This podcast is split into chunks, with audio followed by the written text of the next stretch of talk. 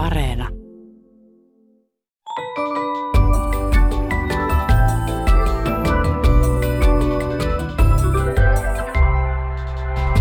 Hei, tämä on Aristoteleen kantapää, audiosyöte kielen ja todellisuuden väliseltä harmaalta alueelta, ja minä olen Pasi Heikura.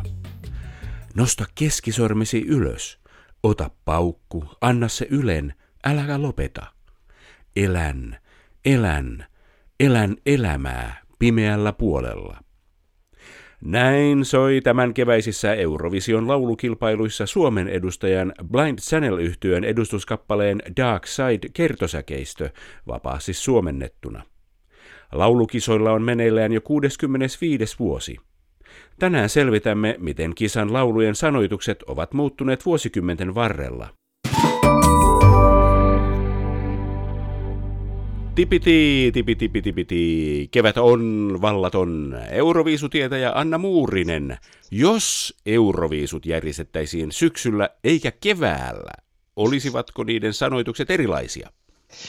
No ihan ensimmäiseksi täytyy tietysti ajatella että ainakin jos Suomella olisi varmaan paljon paremmat mahikset tässä laulukilpailussa, koska aiheet saattaisi olla vähän vakavampia ja synkempiä. Että meidän Euroviisun historia näyttäytyisi varmaan hyvin toisenlaiselta. Mutta itse asiassa, jos mennään ihan Euroviisujen tuonne alkuhämärään, eli sinne vuoteen 56, niin kyllä itse asiassa siellä on jo aika vakavia lauluja mukana. Et silloin 56 oli seitsemän maata mukana, jokaisella maalla kaksi laulua. Ja siellä oli mukana tämmöisiä kevätlauluja, niin kuin esimerkiksi Alankomaiden The Vogels van Holland, joka kertoo näistä just Hollannin linnuista, jotka juhlisti kevättä.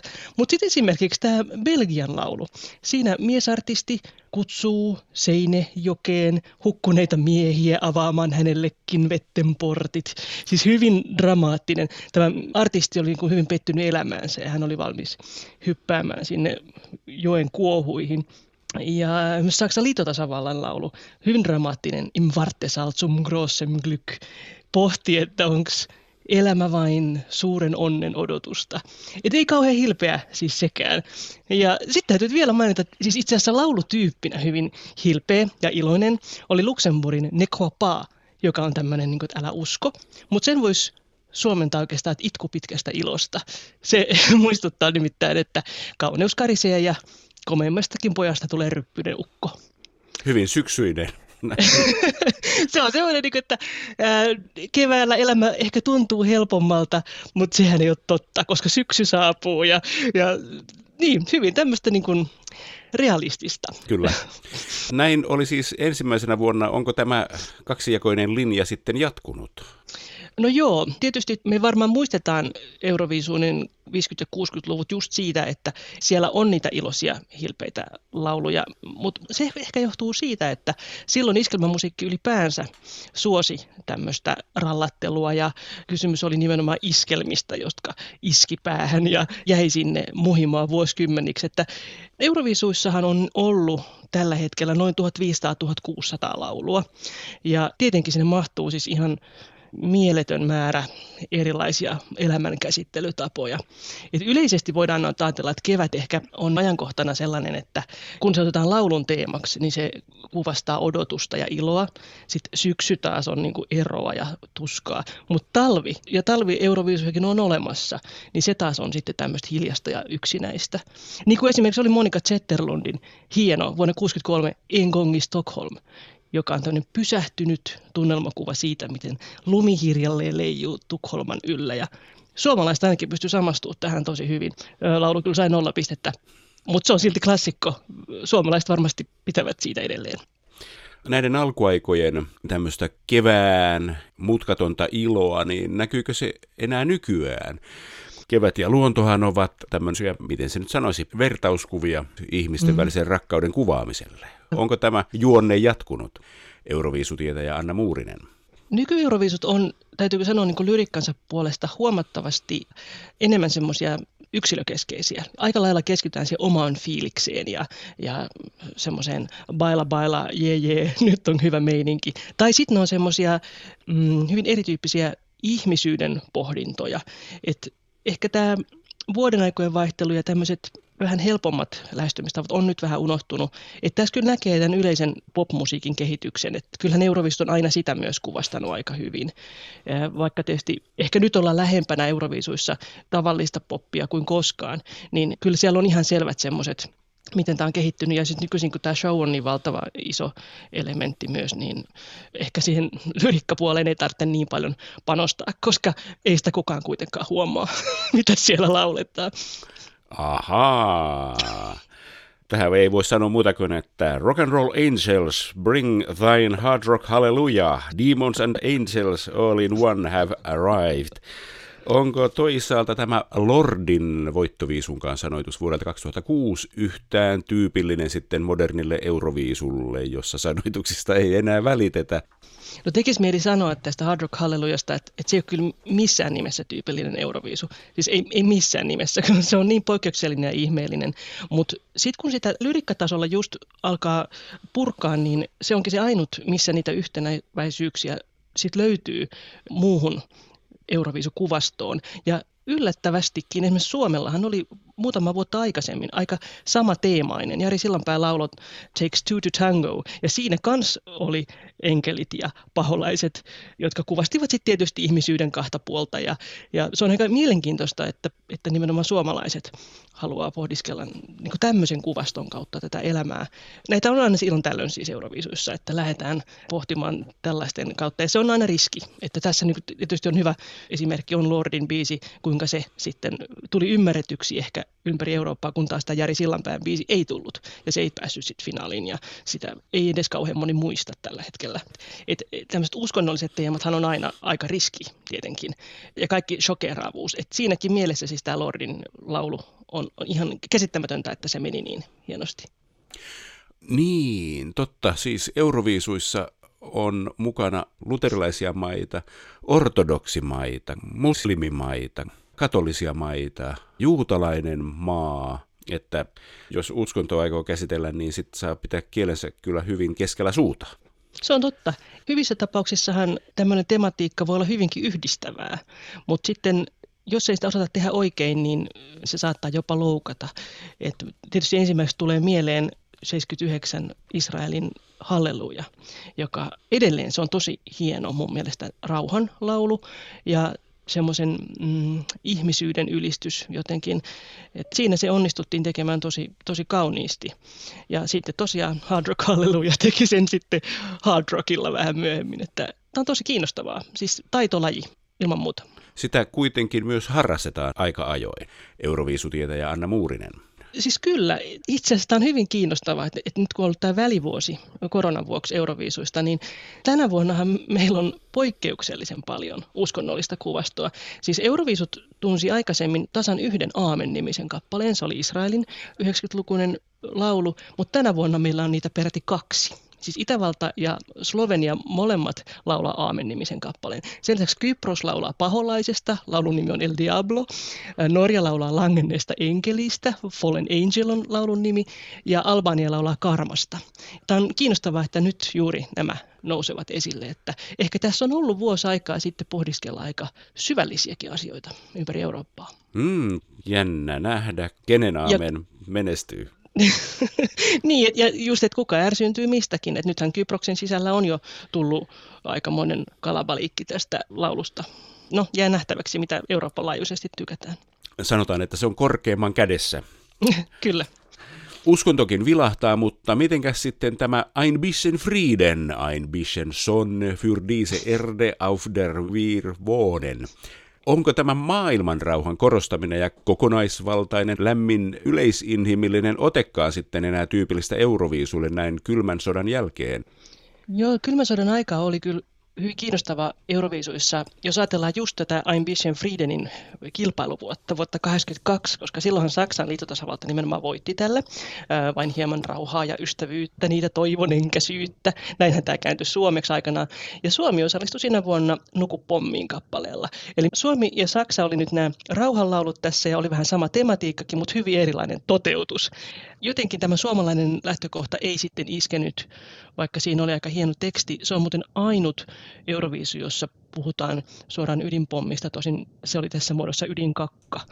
Sekään ei ole toistunut sitten kyllä lyrikoissa sen jälkeen.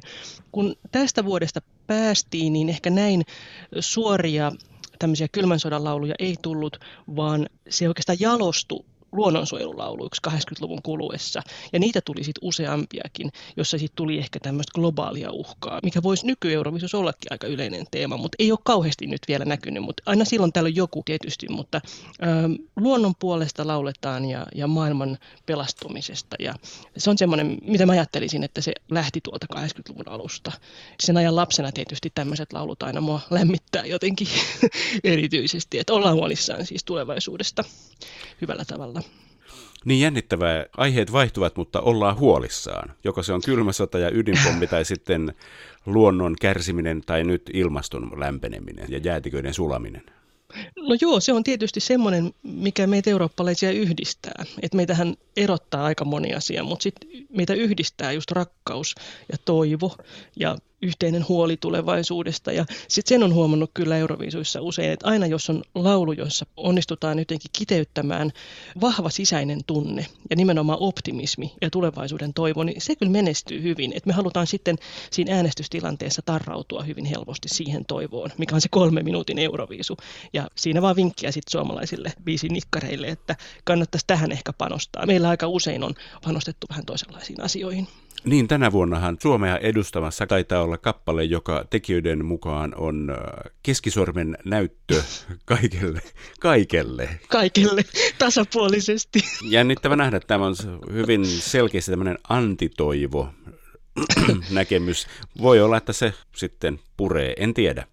Mutta vähän niin kuin Sata Salamaa Euroviisussa hienosti lauletaan, että toivo jäljelle jää vaan se olla, että kun ei mitään muuta enää ole, että se keskisormi vaan siellä näkyy, niin se on se toivo, joka jäljelle jää.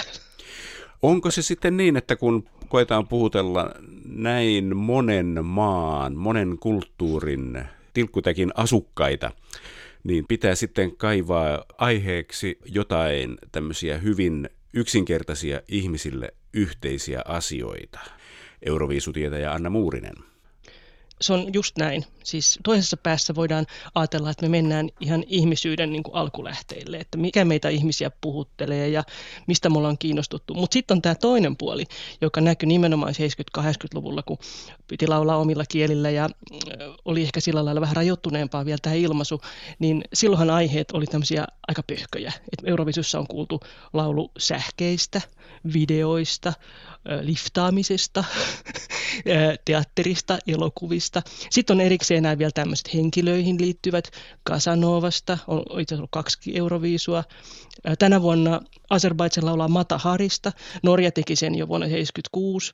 Sokrates on saanut myös kaksi euroviisua aikojen saatossa, Charles Chaplin on saanut Beatlesista on laulettu, jopa Facebookista on siis laulettu San Marinon laulo vuonna 2012, että tämmöisten laulujen sanomallisuus on usein sitten aika pientä. Mutta se varmasti puhuttelee toisaalta kaikki ymmärtää siitä, mistä lauletaan. Siis itse asiassa Euroviisuistakin on toki laulettu. Että kun se Euroviisulähetystä katsoo ja siinä lauletaan Euroviisuista, niin kyllähän se sanoma menee perille. Ei tarvitse pohtia, mitä tässä nyt halutaan sanoa. Joo, mutta jos kaikki tekisivät niin, niin voisi olla vähän tylsät kisat. Joo, mä en, mä en mitenkään erityisesti kyllä kaipaa näitä aikoja, jolloin äh, laulettiin tämmöistä niin kuin sanotaan lempeästi infantiilipoppia. Olivatko ne menestyksekkäitä nämä niin sanotun infantiilipopin edustajat, Euroviisutietäjä Anna Muurinen? Sekä että. Siellä on laidasta laitaan, mutta aika usein esimerkiksi niin tämä Ruotsin surullisen kuuluisa Beatles-kappale vuodelta 77, sehän oli heille katastrofi, koska se sijoittui ihan hännille. Että ei se kyllä aina sitten myös mene läpi. Että jos se käsittelytapa on vääränlainen, jos se on liian päälle liimattua se selittelevyys, niin eihän siitä kukaan jaksa sitten kiinnostua. Ja nyky tietysti vielä, kun on nämä musiikin ammattilaiset, jotka antaa puolet pisteistä, niin mä sanoisin, että tämmöinen hölmöily on vielä riskaavelimpaa, koska aika usein on sit niin, että tämä esimerkiksi sähköaiheena ei, tota, ei ole ehkä saanut sitä luovuutta ihan parhaaseen kukkaan. Et silloin ne taiteelliset ansiot väkisinkin on aika alhaiset. Taidan tietää, mitä tarkoitatte. normaali poppikappaletta kun tehdään, tähdetään tietysti aina maailman menestyksekkäimmän popkappaleen tekemiseen ja koetetaan vedota semmoisiin asioihin, joista ajatellaan, että kuulijat tykkäävät. Eroaako Euroviisu-kilpailuun biisin tekeminen tästä yleisestä popkappaleen ihmisyysnäkemyksestä jollain lailla? Tämä on tosi laaja kysymys. Laaja ja ihana kysymys, että Mä itse esimerkiksi, kun mä musiikkitiedettä opiskelin, niin teinkin semmoisia tutkielmia siitä aiheesta, että miten esimerkiksi brittiläiset pop-kappaleet on ollut synkassa sen heidän niin Eurovisuhistoriansa kanssa. Ja se on aika hauska huomata, että, että he hyvin pitkälle vielä 80-luvulla noudatti sitä ihan oikean popmusiikin kaavaa, mutta sitten nämä maailmat erkaantu. Oliko se niin, että Eurovision laulukilpailusta tuli vähän enemmän arjesta irtaantunut? Ö, paljon mahdollista, koska 80-90-luvuthan oli aika haastavia Eurovisuille, nimenomaan sen Euroviisumaisuuden takia. Mutta sitten taas nykypäivänä niin on aika mielenkiintoista kyllä katsoa näitä nykyviisuja, koska siellä on hyvin paljon semmoisia lauluja, jotka voisi olla ihan normaali listakamaa. Ja esimerkiksi niin kuin suurista maailman nimistä, esimerkiksi Lady Gagan kappaleet, mun mielestä tosi moni on ihan tyypillisiä euroviisuja. Että nyt ollaan taas vähän enemmän jotenkin lähellä. Ja sitten se on tietysti hauska tässä niin kuin Euroviisu-kisan aikana, kun siellä on sitten tämmöisiä vanhan liiton euroviisuja, ja sitten siellä on näitä nykymaailmallisia popkappaleita, niin se kuilu niiden välillä voi olla aika iso. Ja sitten, koska tämä on kuitenkin kilpailu, niin se on hirveän epäreilua, miten ne sijoittuu siellä lopputuloksissa, koska ne saattaa olla siellä ihan, ihan sulassa sovussa, että aito popkappale onkin menestynyt paljon huonommin kuin sitten joku ihan pöhkö euroviisu. Ja tämä on tietysti tämän kisan suola. Maailma mahtuu niin paljon erilaista musiikkia. Kyse on koko mantereen laulukilpailusta, jossa on kymmeniä kansallisvaltioita voisi ajatella, että se helposti menee, paitsi että vedotaan yleisiin asioihin, niin voisi ajatella, että siinä jotenkin näkyy politiikka, kansallispolitiikka. Onko tämmöistä paljon nähtävissä, Euroviisutietäjä Anna Muurinen? Joo, siis onhan se nähtävissä. Tämä on aika mielenkiintoinen juttu, koska siis Euroviisuista ei aina ehkä oivalleta etsiä sitä politiikkaa, mitä siellä olisi. Ja sitten toisinaan joskus taas sitä löydetään sieltäkin, missä sitä ei ole.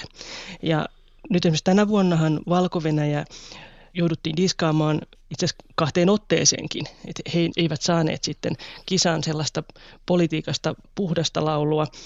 Ja joskus taas sitten tietyt hyvinkin poliittiset laulut, ne on päässyt läpi, koska siinä on onnistuttu käsittelemään jotain kansallista kysymystä niin yleismaailmallisesti, että siitä oikeasti on sitten Euroopan laajuisesti saatu jotakin irti. Et tässä on taas tämä vanha viisaus, että yksityinen on yleistä. Että musta oli hyvin koskettavaa siis muutamia vuosia sitten, kun 2016 Ukraina voitti tällä laululla 1944 oli tämä laulun nimi ja, ja se kertoi Stalinin vainoista ukrainalaisnäkökulmasta.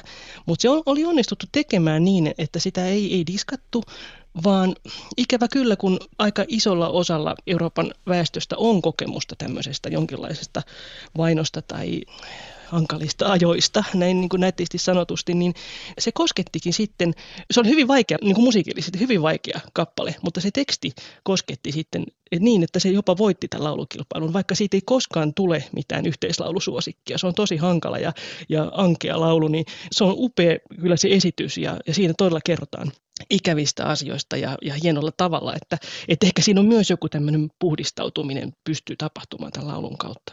Että politiikka on kyllä läsnä. Tietysti laulun tekijöillä on, on palo sanoa asioita ja jos nyt just katsotaan näitä viime vuosienkin lauluja, niin ei tästä ole monta vuotta, kun Armenia laulo Armenian kansanmurhas niin tunnustamisen puolesta. Kappaleessa lauletaan aika usein, että don't deny, don't deny, että älä kiellä. Ja niin, sitten oli helppo kuvitella, mitä siinä ei saanut kieltää. Ja mä itse asiassa just tässä tota, muutama päivä sitten kattelin ihan huvikseni vuoden 1995 Eurovision esikatseluohjelmaa ja siinä oli Kreikalla tämmöinen hyvin dramaattinen kappale Pia Prosefi, joka on niin kuin, että minkä rukouksen lausuisin heidän syntiensä tähden. Suomalaistoimittaja hilpeästi spiikkasi tämän laulun, että tämä on tämmöinen iloinen, tyypillinen kreikkalainen kappale, mutta sitten kun tämän tekstin antaa asioita ymmärtävän käteen, niin se paljastuukin hyvin äkkiä, että siinä itse asiassa on kyse Makedonian kysymyksestä. Ja se olikin hyvin poliittinen. Ja mä vuonna 1995 asuin itse Irlannissa ja siellä oli nämä Eurovisut silloin. Ja mä en muista, että siellä olisi kukaan puhunut tästä poliittisesta ulottuvuudesta. Onko se niin, että sitä ei ole sit ymmärretty vai onko se niin, että koska näitä lauluja ei käännetä kovinkaan monessa maassa, maan omalle kielelle. Esimerkiksi Suomi ja Viro mun ymmärtääkseni tällä hetkellä ainoat, jotka käännättää näitä tekstejä ihan siihen TV-ruutuun, niin sitten siellä saattaa olla, että siellä pääsee läpi tämmöisiä aikamoisiakin äh, vahvoja lauluja ja ne menee sitten vaan ohi yleisöltä. Mutta tietysti sitten se maa, joka lähettää nämä, niin se on niille valtavan iso ja hieno asia, että he saa tämän asiansa julkisuuteen ja ainakin saa sitten kansallisen keskustelun aikaiseksi siitä. Kyllä. Mikä tämä kielitilanne on? Sehän aikoinaan oli, että pitää tiukasti laulaa äidinkielellä, mutta eikö se vuonna 1999 vapautunut? Siirtyvätkö kaikki silloin englannin kieleen? Euroviisutietäjä Anna Muurinen. Joo, Euroviisuissa on ollut erilaisia kielisääntöjä kautta aikoin, että ihan silloin ensimmäisenä vuosina pidettiin itsestään selvänä, että kaikki haluaa laulaa omalla kielellä. Se oli kunnia-asia.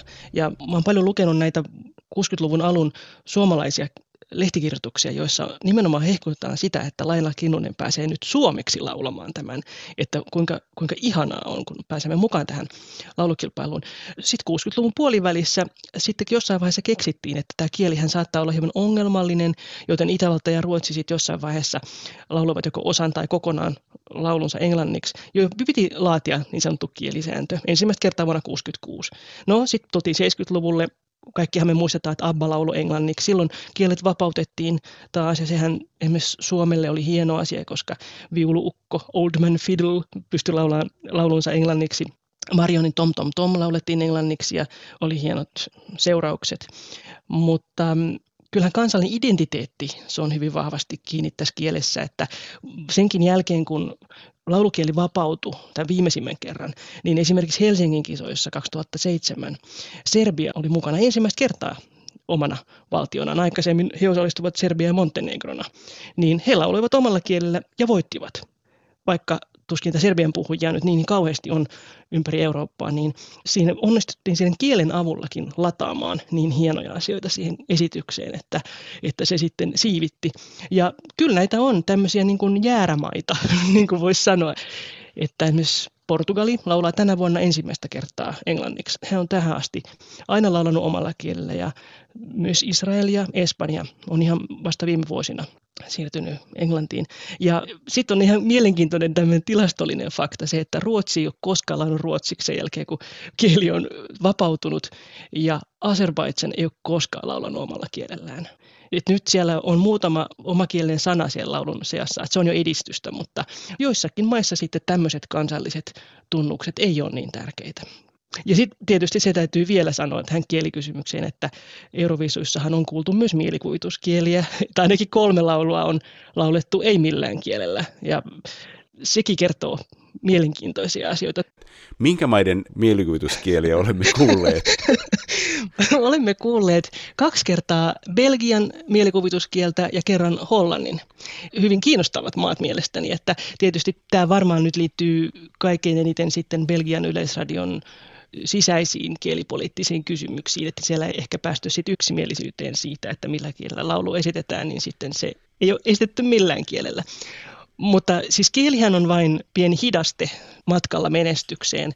Kaikkihan me tietenkin muistamme, että Israel voitti ensimmäisen kerran Euroviisut vuonna 1978, siis hebreankielisellä sanaleikillä, Abanibi, joka sitten suomennettiin kontinkieliseksi tekstiksi. Eli ei se kieli sitten välttämättä kuitenkaan. Se on se kokonaisuus, se mikä ratkaisee. Että jos se mitätön kieli sopii tosi hyvin siihen esitykseen, niin sittenhän kaikki ymmärtää, mistä on kysymys.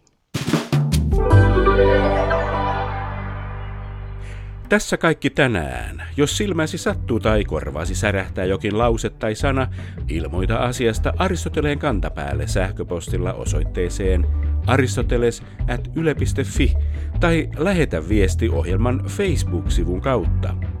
Vastaanotin kuulemiin ensi viikkoon.